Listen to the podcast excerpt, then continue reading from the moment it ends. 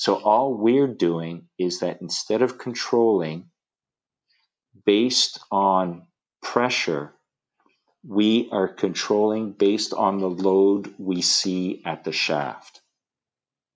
And the way we do this then is that we program the pump curve into the controller. So it now has a map of what it can do. At Cool Air Products, we developed A C Smart Seal Quick Shot with professionals in mind. It's the only product on the market that's three in one, with sealant, lubricant, and U V dye all in a single application. It's non-toxic, non-flammable, one hundred percent safe to the touch, eco-friendly, and compatible with all refrigerants. It's a safe solution option, backed by years of R and D, Intertech tested, and has sealed millions of leaks. A C Smart Seal, the professional's choice. All right, guys. So Master Group gave me a Veto Pro Pac Tech Pack. That's the backpack to try out. Now, what I did was is I took my my Veto Tech M C T, took all the tools out of it. Well, I weighed it first. Okay, I weighed it first. It was roughly twenty-seven pounds. All right. Then I took all my tools out and I put it into the Tech Pack. And I added a couple of more because I, I bought a couple of um, Wera tools. I bought, actually, I bought the uh, those adjustable spanners that everybody's been talking about. So I wanted to try them out. So I loaded up the Tech Pack and weighed it. And it was, I think it was thirty-seven pounds, six ounces, some, something in that range. So it was it was heavier, heavier, obviously, because it's a heavier bag to begin with, and I added a couple of extra tools. But what I was thinking was, with a backpack, you're distributing the weight across your shoulders, not just on one shoulder, distributing the weight across your hips and your legs. All right. This was what I, I, I thought I would try out. And when you put the backpack on, yes, you can feel a difference uh, because it's that weight distribution. It's not twenty-seven pounds on one shoulder. It was thirty-four Uh, in a bit pounds spread across the entire back. Heavier, yes, but the weight distribution is there. And and I posted a little video on social media. A lot of people are saying they they really love that bag. Anyway, thank you to the Master Group for sponsoring the podcast. Check out master dot c a, and if you guys are in the market for a Veto Pro Pac bag, they got tons of them. Let's get to the podcast. What's up, guys? Welcome back to the H V A C Know It All podcast. It's funny because I rarely am ever home alone. Today, I'm home alone. It's crazy. Uh, everybody's out. Um, multitasking here. I'm doing laundry. Uh, we got a bin in our in our driveway here, a big bin, because we're getting rid of. We are purging. We are purging a lot of stuff that's accumulated over the years from the kids and whatnot. But it's giving me a chance to get this podcast done.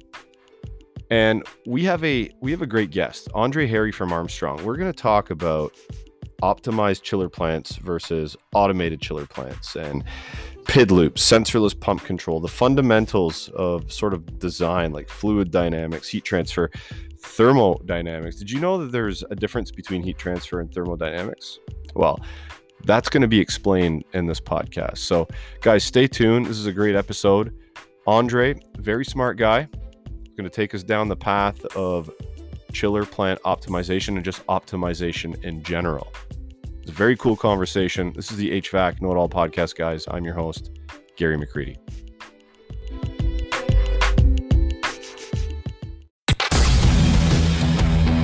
Welcome to the H V A C Know It All podcast.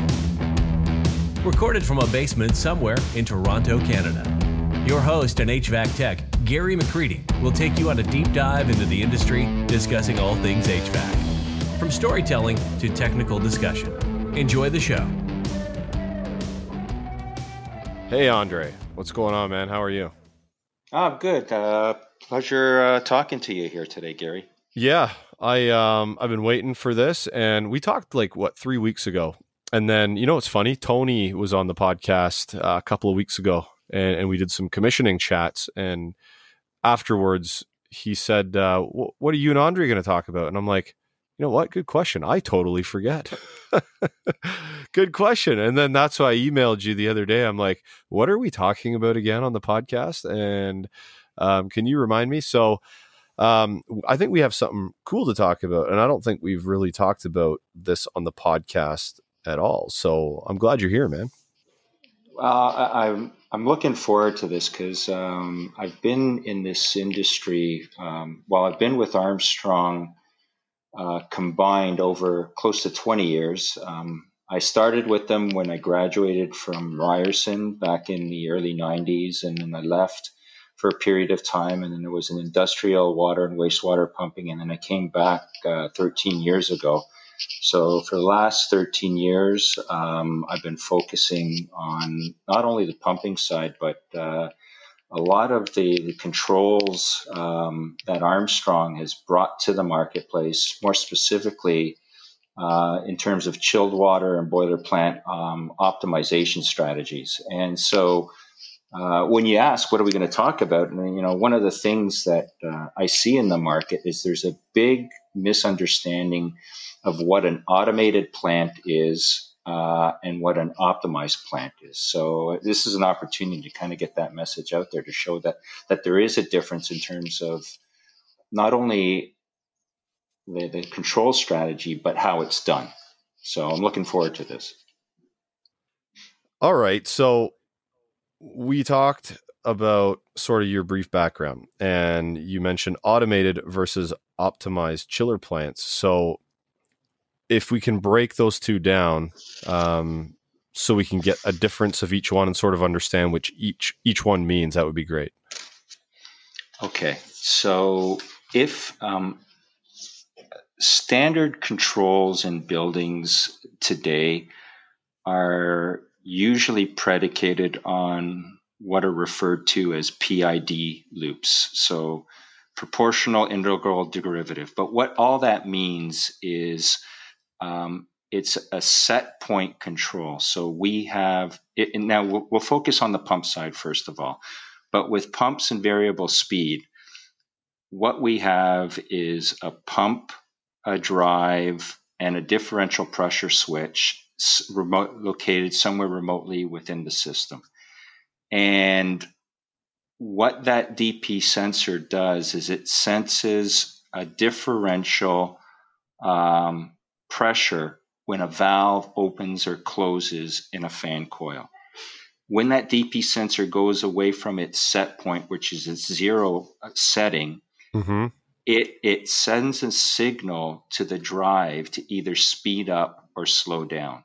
Gotcha. Now, all that drive is doing is then speeding the pump motor up or slowing it down, but it doesn't know where it needs to go. All it needs, all it knows is that when the set point is back at zero, then we have reset the system and we're at an equilibrium again. So when but you say zero, do you mean zero pressure across the pump? Like how are, no, what do you I, mean by I, zero? A, a zero setting on the differential pressure uh, switch. So that the best way to describe it is that that differential pressure switch is a diaphragm, mm-hmm. and there's a pressure on one side and there's a pressure on the other side. Yep. And when one side is greater than the other, it moves from an offset, a negative or a po- or to a positive offset. And so now we have to move it back. So that means we have to either increase pressure or flow to increase pressure or decrease it. Okay. So that's typically um, how systems work. But so all it means is that we're predicated on measuring the pressure in the system and then speeding equipment up or down to get it back to an equilibrium. But it's a very rudimentary control strategy, and that's typically what we do today. And so, and so now can I can sorry, I ask you ahead. a question? Sorry, yeah, I just wanted to ask yeah. you. So if if we have on on the discharge side of the pump, if we had um, some valves close off, we would um, obviously that pressure would start to rise on the discharge because we're sort of because we're kind of we got that that back feed of that pressure. So would we be slowing the pump down at that point? So typically, well, now if you have a variable frequency drive with that pump, yes, the the intent would be that you're going to the D P sensor would see that a valve is closing, it would sense that there's a pressure change, so that the pump is riding up the curve. So there's more, we there's more resistance in the system because that valve is closing. Mm-hmm. So what that it that's an indication of, we need to slow the pump down. So gotcha. now we're gotcha. starting to slow the pump down, and that's what that D P sensor does, and that's how a, a, a typical system works. Now, you know, uh, if, if we were in front of um, um, a computer, then I could show you, uh, like on a chart, what, what that also means in terms of it moves to the left of the curve, which it means it's riding up on its speed line, and so we have to slow it down. Um, but it, um, the end result here is that it's all responsive, um, and, and that's how automated automated systems typically work, is that we always try to get our equipment back to a set point, but it's all predicated on speed control, speeding up or slowing down, okay? Like the, the pump really doesn't know where it has to go, other than it needs to slow down until that D P sensor says, I'm back at my zero point, and everything is back at equilibrium. Okay? Gotcha. Mm-hmm. Now, the next question would be, so what's optimization? That's right. And, and optimization is that next step in our industry. And what it means is, when we optimize a plant, we're no longer going to through a set point control strategy with with with uh, with differential pressure switches and speed-based control. What automation does is that the equipment knows where to operate based on the load in the system. And automation then is algorithmic control, basically. Do you, when you so, say load, when you say load, do you mean heat load? It could be the, in, in a typical, in a chilled water system, the, the load would be, what is the flow we require, or the heat load? Yeah. Okay. All right. So, but it, it, if we kind of like oversimplify it, what we've done, um, if you look at a pump, uh, a pump is predicated, operates based on the affinity laws, right? Um, and those are, you know, the relationships between flow, head, pump speed, impeller diameter, and brake horsepower. Those are the five variables that define a pump's operation, all right? In the traditional system, with an automated uh, uh, um, uh, control strategy, all we're doing is that we're controlling based on a differential pressure switch, and then we adjust the speed. Okay. When we optimize a plant or a pumping strategy, what we've now done is we use the equations that define a pump's operation, and we we we take certain measurements, and then we uh, we based on those changes in those measurements, we know where to run the equipment, because the equipment is now defined by an equation. Gotcha. Is the best way of describing it. So um, so we rely on math and optimize chiller plants, is what you're saying. We are, we, that's basically it. It's okay. Like I've always said, if you understand the math and the relationships, that's where optimization comes into play. Um, you know, taking it outside of this conversation, an industry that uses optimization um, all the time um, is the automotive industry. Uh, the best analogy is that um, if if you look at a, a at an, in an, an engine in a car today, it's a, it's got an engine management system in there. It's got a computer. It's got a chip, and that chip uh, defines the operation of that engine. And and what they've done in that chip is they will set the timing, throttle response, uh, change points in the transmission, but everything has been mapped out. And now you think about it, you can buy um, a, a two-liter turbo uh, Audi engine that comes from the factory with two hundred twenty-five horsepower, and strict, simply by changing the chip, you can get three hundred twenty-five horsepower without doing anything mechanically different to that engine. Interesting. And so if you if you take it in that concept, you know, the automotive industry and a car engine is based on mechanical principles and thermodynamics. Our industry, H V A C, is predicated on three fundamentals or principles that I would always refer to, and that's fluid dynamics, heat transfer, and thermodynamics. That's all we, and if, if you understand those laws and the math that applies to that, you can define any chiller plant as a mathematical equation. And ultimately, then, once you've laid it out as a mathematical equation, what we are doing in our industry is we are either taking a heat load from inside a box, the building, and discharging it to atmosphere outside, or we are trying to put heat into that box. So it's either chiller, um, um, we're either doing cooling or we're doing heating. But at the end of the day, we're, we're moving thermal energy from uh, a, a low potential to a high or reverse. And so once you define it as an equation, and then you know the equipment that you're using, and each piece of equipment has uh, a performance characteristic associated with it.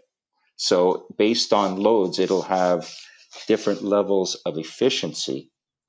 You take that information and you can map it all out. That then you can define where to op- where is the best place to operate all of your equipment, that being your pumps, your, your chillers, your condenser water pumps, and your cooling towers, based on the load that you're trying to dissipate. And so basically that's where optimization comes into play.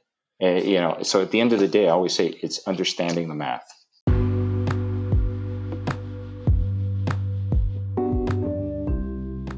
All right, guys, so Refrigeration Technologies Nylog White, it's for hydronic stuff, not for refrigerant stuff. And I've been testing it here and there. I tried it on a drain last week, or the week prior, I believe, and it worked out really well. Uh, you know, like you see bunched up T-tape, ripped T-tape, and it doesn't really look all that professional a lot of the time. So we took the T-tape off as we were cleaning out these drain traps and applied Nylog White in its place, put the, the P-traps back on, wiped away the the access, right, the, the buildup that kind of, as you're as you're threading it back on, you sort of get that buildup. Just wipe it away after. It looks super professional. It really does. So check it out for hydronic stuff, not for refrigerant stuff. Navac, they don't make every type of tubing tool that you're going to need in this industry, but what they do have is incredible. Their cutters are awesome. Uh, their hydraulic swage kit is phenomenal. And they have a couple of battery-powered flaring tools. They got that, the first generation that came out, which was a little bulkier, more expensive, but now they have the smaller version of that. So go to navat global dot com, check that stuff out, because it is industry-changing, innovative stuff that they're coming out with. They're a very innovative company, so check out their tubing tools. Testo, man, the five fifty i with no display. It's baffling a lot of people, but people are saying, man, I want that. I want to try that. The five fifty S, the five fifty-seven S are industry-changing manifolds, in my opinion. They're sleek, they're rugged. They have um, everything you need on the one screen. Wireless temp clamps, so you don't have to plug in the, the wires anymore into the side of your gauges. Very, very cool design, and I've been loving them so far. If you guys are in the market, I mean, check them out. Obviously, all that stuff at True Tech Tools, eight percent off with promo code Know It All. Um, couple of apps. The BluON app. The BluON app has a ton of manuals on it, uh, twenty-four seven tech support, two-minute wait time. And you guys have seen Mike and Brian, their, their Buckle Up series, if, if you follow me on social media. Them bantering, they're entertaining, they banter back and forth uh, with the audience about questions that the audience is asking. And they do a really good job entertaining and also educating as well. And the other app, guys, H V A C Know It All app. That's my app that I sort of launched for the industry to have a community where we get away from trolling, we get away from B S. And because of that, because I'm not a, a big corporation that sells and manufactures products to, to make an income, I had to put a small fee on that. That small fee is to cover, obviously, the cost of running the app. And it's also to prevent trolling, because what troll is going to enter an app, pay the, the ten dollars U S or the thirteen dollars Canadian a year, is a very small fee, to lose their money the first time they create B S, negativity, or, or start to troll in the app? There's nobody that in their right mind that would throw away that money to do so. So that those are the two reasons why the cost is there. And there are uh, almost twenty-eight hundred downloads so far in about five weeks. And the professionalism is incredible. And it's going really, really well. So H V A C Know It All app, check it out. And also check out the BluON app.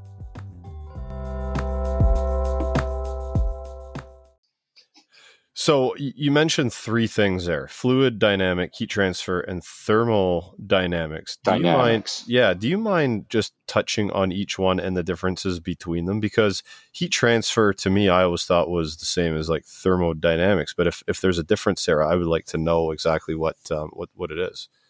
Okay. So um, it, this is really at a, at a high level, uh, but uh, So, okay, fluid dynamics is understanding um, the movement of fluid through a system, right? Okay. Yep. So uh, on the pumping side, we rely on an, a fundamental understanding of, of uh, the affinity laws for defining a pump's operation, and then doing piping networks and understanding the resistance of, of flow through a piping network.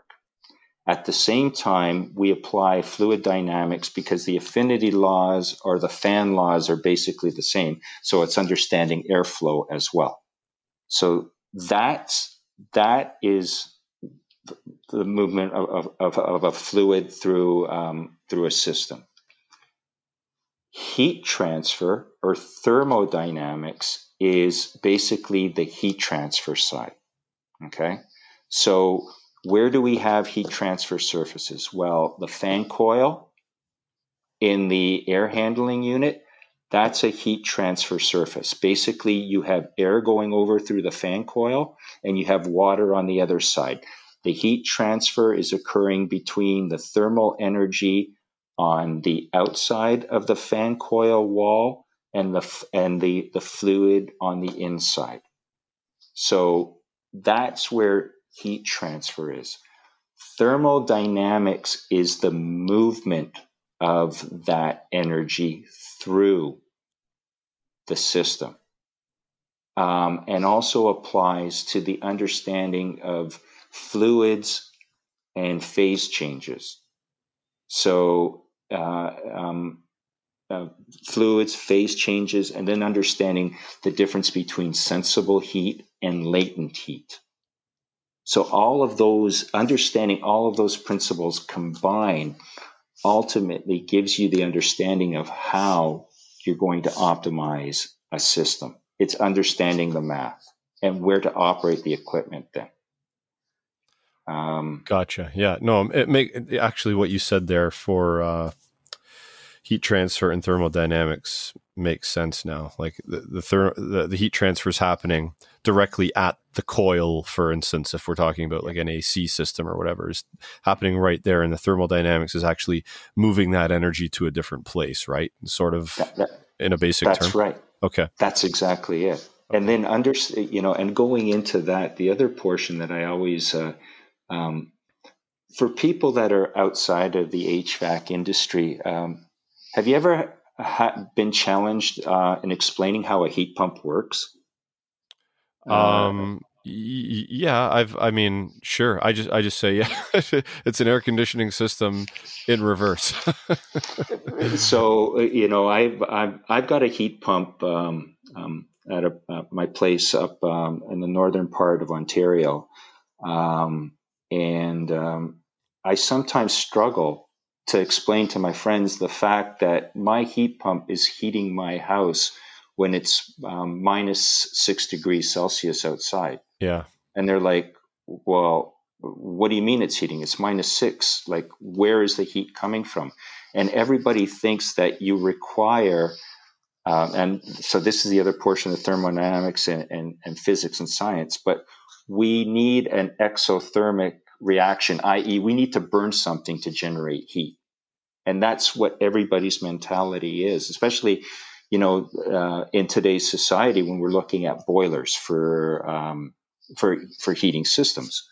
But when you explain to them that when a, when a fluid goes through a phase change, you're either releasing energy or capturing energy, that's where you're getting those B T Us or that energy release. So, you know, it, it comes down to the refrigerants. And I know we're going off topic a bit. No, no, no, no it's, it's, it's a good discussion, actually. And, and I'll throw in sort of what I learned in, in the most basic level when you're done. Yeah. So, like, you know, when you've got a refrigerant, but that the boiling point of that refrigerant is at minus uh, ten degrees Celsius, that means when that refrigerant goes through that phase change, that's where we're getting that heat. That's where we're getting that exchange or that release of energy.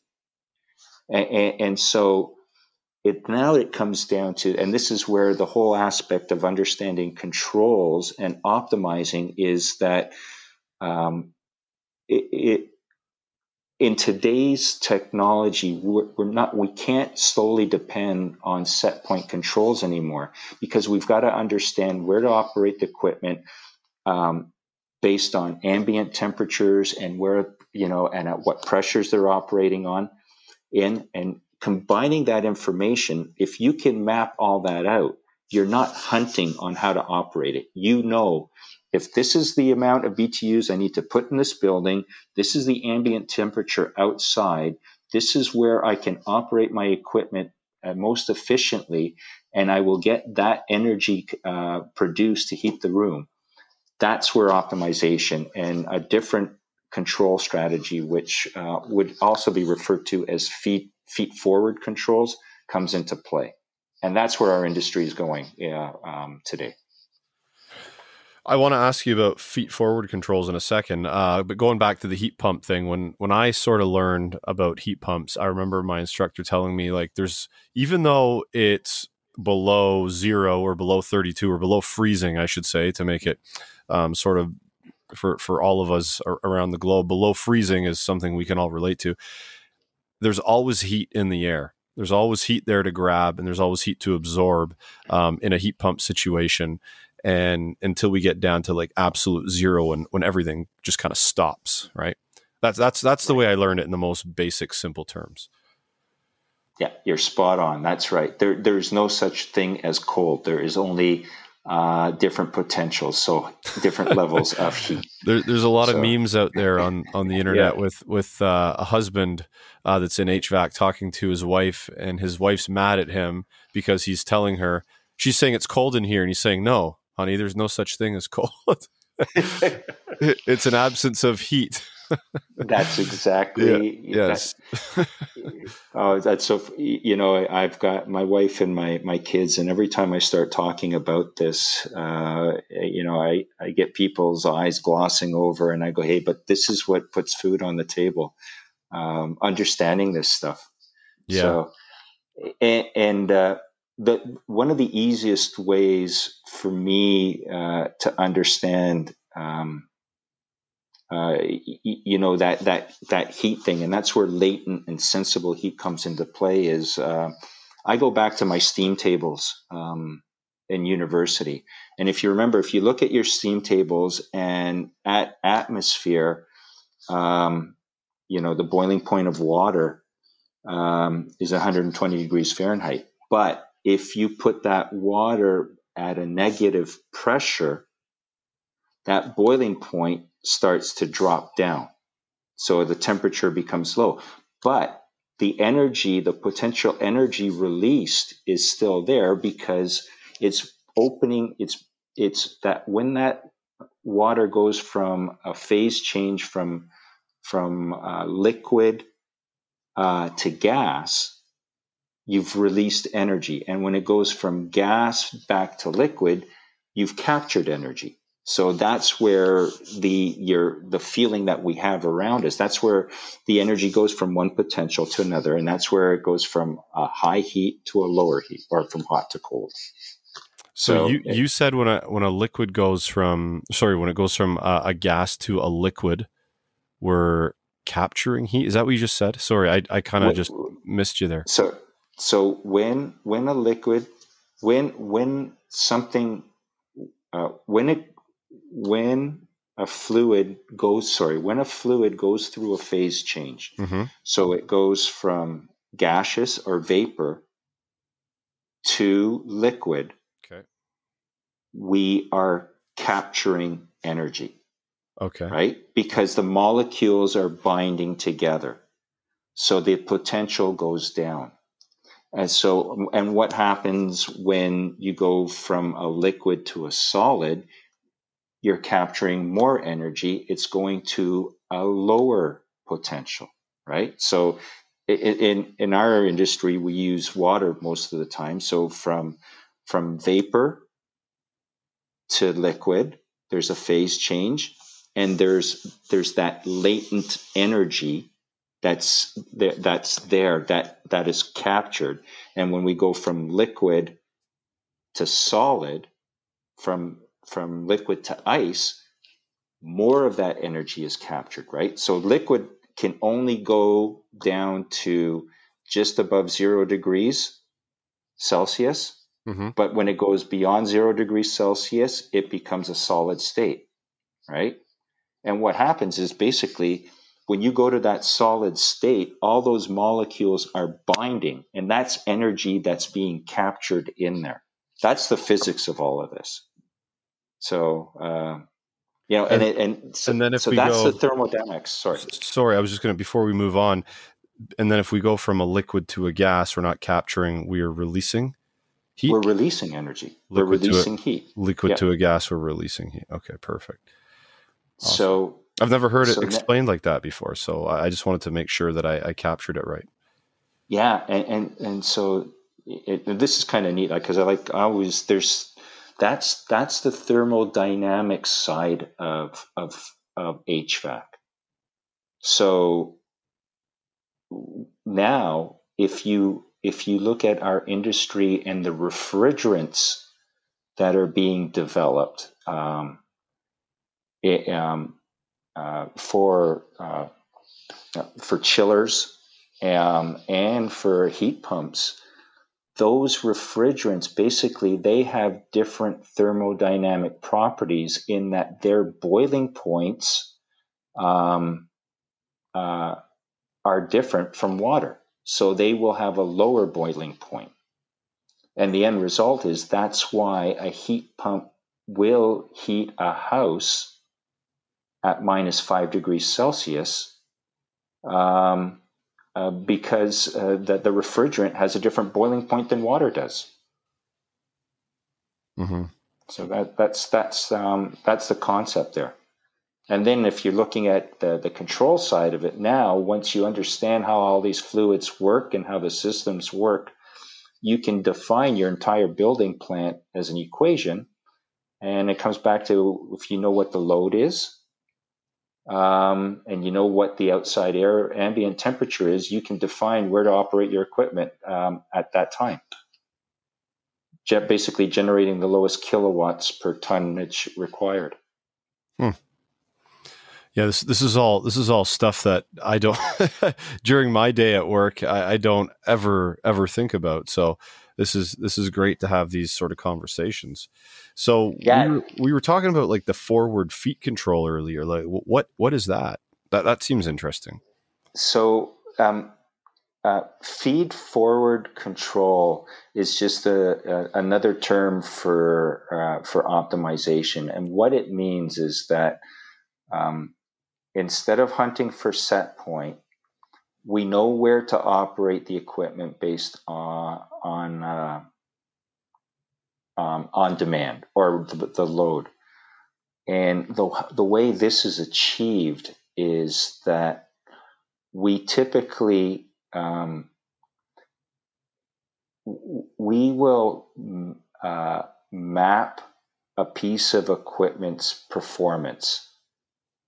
And so when, when we have load changes, we look at that map and we say, okay, if this is the load, this is the B T Us we require, and this is the tonnage, we look at that map and we say, this is where we need to operate our equipment.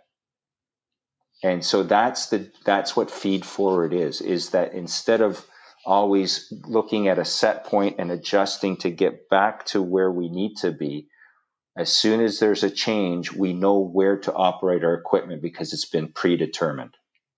And that's what feed forward is all about. I, I think I might have called it feet. Because I'm, feet I don't know. Yeah, I, I think I might have said feet by accident. um, but yeah, th- thanks for correcting me. So yeah, that that that's interesting. So something that you had sent over to me as well was something that I think we should talk about, because you were talking about um, in the beginning automated control and how we're we're using Delta P, and obviously we not we have to use some sort of um, device to do that. But then there's a a bullet point here of sensorless pump control. Like, what exactly is that, and how does that work?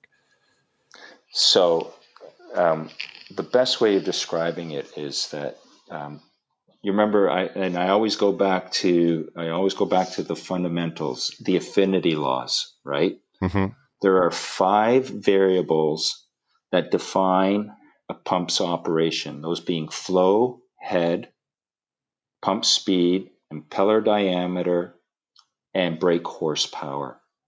Now, in a traditional, typical building system in variable speed, we use a differential pressure switch and the signal from that switch to adjust the, the speed of the pump to adjust the flow. What sensorless is all about is that it's the, it's the pump being able to control itself without the requirement of a differential pressure switch. And so basically all we're doing is that we are controlling the pump to a different variable. And and in in uh, with sensorless control, what we're doing is that instead of controlling the pump to the pressure signal, we're controlling it to uh, a brake horsepower or a power change. And so this is kind of hard to uh, um, to do over a podcast, but I'll try, I'll try my best in explaining it. But um, typically in in in our in H V A C, we use centrifugal pumps for our applications. Mm-hmm. And with centrifugal pumps, the motors that we use uh, with these pumps are referred to as variable torque motors. So what that means is that that motor will only do the work required based on the load it sees on the shaft. Okay? So if if I had um, a ten horsepower motor, and everybody always sees that, so I have a ten horsepower motor, and on the nameplate, you'll have a full load amp rating mm-hmm. for that, okay? So just to make this simple, uh, and we're going to use this as a linear relationship to simplify it, but if I had a ten horsepower motor and it had to do ten horsepower worth of work, it would be drawing ten amps. Mm-hmm. And we're saying that full load amps is ten. So, okay, yeah. So full load amps is ten amps. It's got to do ten horsepower worth of work. It's going to draw ten amps. Now, if I have that ten horsepower motor, but it is only doing five horsepower worth of work, it's only going to draw five amps. So it is only going to draw the power required to do the work it sees. And the work it's doing is torque. It's spinning. So it sees that there is a, a load on the shaft, and it needs to overcome that load to do the work. Now, it will never do more work than what it sees on the shaft. That's all the torque it's going to generate, because it can't over torque. Now, in our industry, we put an impeller at the end of that shaft. Okay? Yep. So that impeller, basically, it is, it's creating head pressure. But it is only creating the head pressure based on the speed it's operating at and the load it's seeing in the system. So if all the valves were open and you, it would, if all the valves were open and your total uh, head at full flow was, uh, was a hundred feet, it would generate a hundred feet, mm-hmm. right? When a valve starts closing, that means that it's changing the head pressure in the system. Now, the pump also sees that if that change is occurring, the amount of work the impeller is doing is going to change as well. The torque that the motor has to generate is changing.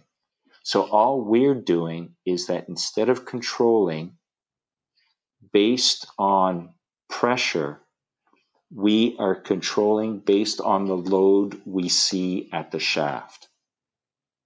And the way we do this then is that we program the pump curve into the controller. So it now has a map of what it can do. So we plot a flow, um, flow to, um, flow to head at different speeds, um, and flow to power at different speeds. And then we define what the, where it needs to operate. We give it a line of operation, uh, uh, which is the, the system curve. And the pump says, okay, I need to let, I need to operate on this system curve at all times. So when a valve opens, and it moves, the pump starts moving off of the system curve, the controller says, hey, my map says you've moved off of the system curve. You need to be at this speed now. It readjusts and comes back down onto the system curve. And that's basically sensorless control without uh, describing it without um, a whiteboard in front of us. Gotcha. So yeah. all it is is it's controlling to a different variable. That's all it is. And and that's the beauty of it, is the logic side of it um, uh, uh, that's available to us now. That's that's um, wi- that's wild. Yeah, it it it really is, and um, you know, um, I've I've done um, projects, uh, you know, uh, uh, Kansas State University over in Manhattan, Kansas. Um, has the, these pumps um, in their central plant and across their entire campus. Um, the, the central plant has got three three hundred fifty horsepower uh, um, uh, sensorless pumps um, running their, their central loop. And, um, and then tied in with their controls, it's phenomenal, because now with, because all that data is programmed directly um, into the controller, the pump also acts as a flow meter. And so by having that flow information, it's a lot easier to actually determine where you're operating in terms of your entire system, because you have, you're looking at a flow value, not a speed value and not a pressure value anymore. That data is right there for you. So yeah, this analytical world we live in is it's something else, eh? To take all this information these days and and just and and make decisions with with that math. It's it's it's it's it's kind of like uh, it almost like warps my mind when I think about it. It really does. Like the the in depth uh, work and like just just the legwork that goes into creating something like this. It just blows my mind. You know, um, it was funny when uh, when this technology uh, first or first started coming around. Um, um, it was in the last. It was about the last thirteen to fifteen years, and it was around the time that I had moved um, from uh, uh, from the municipal side in water and wastewater uh, to Armstrong. Um, And it was interesting because uh, the first time they presented it to me, it was like, oh my God, I this is how I was diagnosing pump problems um, uh, before we had this control strategy. I would come into a sewage treatment plant sometimes, and I'd be lucky to have a pressure gauge there, and we try to determine where the pump was operating on the curve. And the only way you could do it was to take the amp readings from the motor and then uh, guesstimate approximately what the brake horsepower was, um, and then look at your pump curves and figure out what the flow was with the pressure gauge and uh, um, and and the speed and the and the uh, and the brake horsepower. And today, now we just map all of that information in there, and it's there.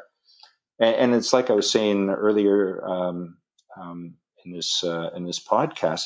The automotive industry has been doing this for the last, um, you know, over thirty years. Like uh, in nineteen in the nineteen eighty-four, I had a Mustang five liter with a carburetor and uh, and a distributor cap, and and today, um, you know, I I don't even open up the hood. My son's a service tech at Audi, and I say, I'm not looking at this. It's it's all. You know, the, yeah. the block is under there somewhere, but yeah. it, it it's the um, um, it's it's math principles that are defining the operation of the car. You know? That's that's crazy. Yeah, it is. So I have I have a couple of questions for you before we head out. So you mentioned brake horsepower numerous times. Can you sort of explain brake horsepower just in, in a real simplified term or way? Sorry. Okay, so. Brake horsepower um, is the is the is the horsepower required by the pump to at, at certain loads um, and certain speeds uh, to move the fluid through the system. So um, it's a measurement of of, of power um, on the pump side, okay, and. Uh, And, and so the other thing is that it it's also a function, um, the amount of brake horsepower required is also a function of the uh, of the pump's uh, hydraulic efficiency as well. So and that, but that's brake horsepower basically. Yeah. So this, this, see, conversations like this is, is great because like the word brake horsepower, I probably haven't even heard that term in in. In, in a couple of years, or I, I don't know when the last term, time I heard the, the term brake horsepower. So when when you speak like this, it reminds me all of my my teachings at school twenty, twenty years ago, learning about this kind of stuff that they they said, hey, you might never use this in the field, but we're going to teach it to you anyway. It, it, it's, um, you know, it, it's funny you say that because um, as I started getting um, more and more involved um, in plant optimization, um, I, I came to realize that ultimately it's the fundamentals and the equations that we learned in school are the equations that basically define the operation of a plant. Um, I know today, you know, um, we didn't have get a chance into it, but uh, if you start looking at the uh, at the heat transfer side, and then getting another a fundamental understanding of how um, heat exchangers and how heat transfer defines um, a system's operation, and then the relation of flow in there, uh, it, it, it it's it's quite interesting. But then you can define it as a mathematical equation Uh, and all of a sudden you say, oh, okay, I get it. Now I understand why flow will affect my rate of heat transfer and the performance of my equipment. Um, and that comes into the whole thing about the importance of, of flow um, and the way pumps work in, in systems in general. Um, they're the defining piece of equipment there, you know, um, velocities, um, how they would affect. I don't know if you remember Reynolds number. No. Uh, it, you, you know, that, that, you know, that's, uh, that, that, that defines the, uh, um, the, the flow characteristics in a system. And I, I remember one day I'm trying to figure out something, and for the life of me, it wasn't coming through. And then all of a sudden, I, I was looking at some equations and I was reading an old textbook, and I'm going, oh my God, that's what Reynolds number is all about. I go, you know, I was thinking to myself, I was sleeping through this course, and it was like, yeah, you, you, you know, and you remember, but it's, it, it, the next step is to fully understand it all. And that's where uh, a lot of this comes into play. Um, and, you know, there's a real importance in, in in understanding these fundamentals moving forward. Uh, cause, uh, you know, this whole thing, um, everybody's seen, um, the carbon taxes that are coming in, um, and, and the price of, uh, of energy. Now, our industry is key, uh, into making a lot of significant changes in, in greenhouse gas, uh, emissions, and still keeping everybody comfortable, warm in the, you know, in the winter and cool in the summer. Um, but it's coming back down to understanding the math. And when you understand the math, then you understand how to make, you know, how to optimize systems, and optimizing systems ultimately drives down the, the, the power demands on, on, uh, on, on our uh, infrastructure here. So. Yeah, that definitely makes a lot of sense. So the last question I had for you was something that I've sort of seen arguments, or not arguments, but debates. And, and I just want to get your take on it. So the, the, the debate is, is this, and I see um, pump versus circulator. Like I, I see a lot of people, if, if it's in a system and it's circulating water, it's not called a pump, it's called a circulator. But if it pumps like water out of a well into like a bucket or something, then it's a pump. Like I, I always thought they both did the exact same thing. But I see these debates online all the time about pump versus circulator. Can you like maybe just hit on that for like a second, if if you can? I, I to me, uh, I always look at the circulators as those little guys that are are, are in the in the residential market, um, mm-hmm. and the pumps being the uh, um, the big boys. Uh, you know, the big cast iron side of it. But at the end of the day, um, either a pump or a circulator still follows um, the affinity laws in terms of, uh, of how they operate. Um, the only difference I would say is that circulators are typically perceived in a closed loop system.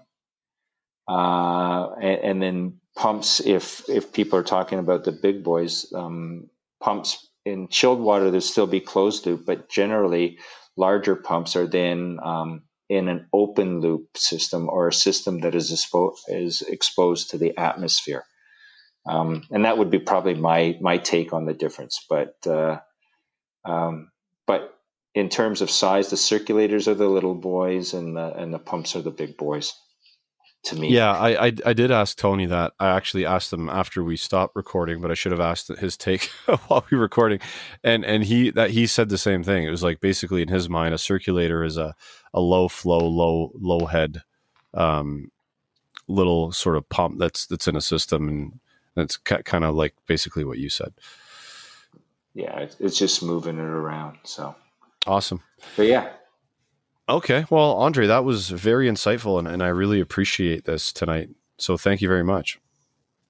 Oh, you're welcome. Um, you know, if there are any other topics you want to uh, get into, I'm more than happy to to participate. This is, oh, I, uh, I would, I would love it, man. I, I, I love, absorbing, even though even though I'll probably have to listen to this a few times to absorb all of the info. I, every time I record a podcast, I always listen to it like two, three times driving back and forth from work to absorb the the material as as much as I can, because it, it's it's really hard to absorb material as I'm as we're having the conversation. You know what I mean? Because I'm kind of thinking about the next question and what I'm going to ask you next and all that kind of stuff. So, I mean, I'm sure the audience is the same. Sometimes these topics, you're driving to work and you get hit by something. You're like, what, what does that mean? And then you got to rewind and listen to it again. But anyway, uh, I, I really appreciate your time tonight. It was, I, I really enjoyed it.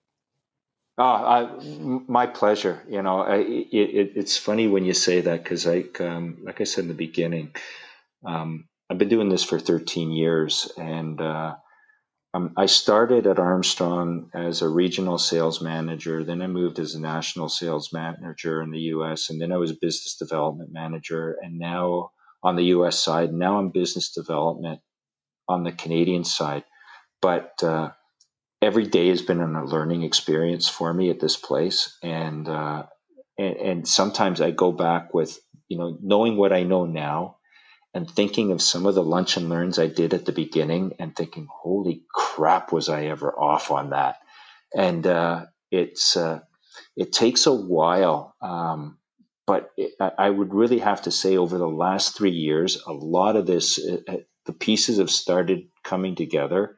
And I'm fortunate in that I've got some really good guys that I work with, and uh, I get little nuggets um of information, and then I start I start piecing it together to put the whole the whole picture of of what this is all about.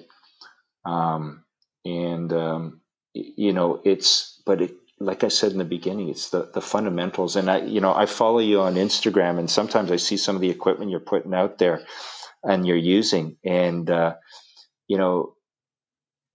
One day, if you want, another interesting topic is the relationship between temperature and pressure, um, mm-hmm. and latent yep. and sensible heat. Yep. And I don't think that's that's the key to understanding how a, a heat pump works. Is that you know, you know, when you put something in under pressure, its properties change, and nobody realizes that. And that, those are the variables. Or, um, you know.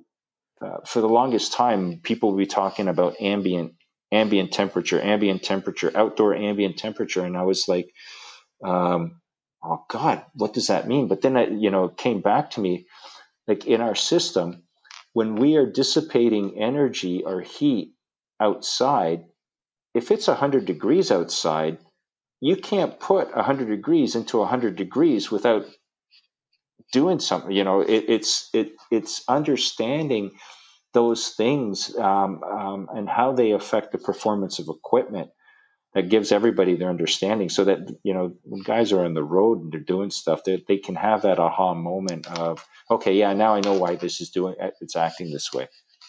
So yeah, but anyway. Yeah, no, no, I, I see what you're saying. I, I've had many aha moments during during my career, and and when you have those aha moments and it clicks, it is like yeah. the great, it's like the greatest feeling in the world. I remember when wiring diagrams first clicked for me. It was the greatest feeling in in the world, because I had spent so much time with my finger on on the line, following it, reading the legend, following this, following that, and then one day I just picked it up. And it was like it was like the Matrix. It just all like formulated in front of me, and it was just like boom, it was there. It was it was the most incredible thing. And and when those things happen, when you're trying to learn something, it feels so good. Oh, you know, like I, my hats are off to you, because uh, um, I'm I'm not sure. I, I guess are, are you in your late thirties or forties or? Yeah, I'm I'm in my um I'm well. Thanks for saying late thirties, but I'm in my early forties at the moment. Oh, okay. Ho- so hopefully, we, I stay we... there for a while. No, it does. It friggin' I'm, I'm, I'll be fifty-five this year. I don't know where it's gone, but uh, like uh, um, my my son is twenty-six, and he's a service tech at Audi, uh, and that's why the reference to the two point, uh, the two liter turbo. Yeah. But like when when we're looking at a car, and he starts looking at wiring diagrams. And and then you you realize that you you held this person as a loaf of bread at one time, and the shit that they sorry that the, the knowledge no, okay. that they have gleaned, uh, it, it it just it, it floors me. Like um, whereas I would I would sit there and I'd study the diagram for fifteen, twenty minutes. Um, he's got the thing pulled apart already. Yeah, uh, you know. And uh, so when when you get that aha moment, like that's with that's how I felt when I started really putting all of the math together. All right, guys, that's another one in the books. Andre, thank you very much. Very insightful conversation. I really, really enjoyed it. So thank you. Welcome back anytime, my man. So the house is still empty. I have a few hours. So what I'm going to do here is I am going to do a little video on oil return slash oil failure controls, not anything crazy, just some general information to help understand that subject a little better. And you know what, when when I make these videos, actually these videos are catching on, these whiteboard training videos, so I plan to do like a, a bunch of them this year. When you do a little bit of research and then have to explain what you've learned to other people, it really helps you retain that information. You can do this in the field with an apprentice or somebody else that you're teaching. If you explain it to somebody else, it really, it really hones your skills of teaching, training, educating, but it also helps you retain that information because now it's in your head, right? You've researched it. Now you're relaying it back in your own words, and you kind of pick up on your own mistakes when you do so, and you can fix them as you go along by doing a little bit of research. And, and, you know, it, I just find it's a, it's, it's a really good tool to help you re retain information is when you talk out loud and tell other people how it works. Anyway, guys, enough of me. You get back to it. I'm going to get to this video. Happy HVACing. I'm out. Thanks once again to the Master Group for sponsoring the podcast. Hope you enjoyed the show.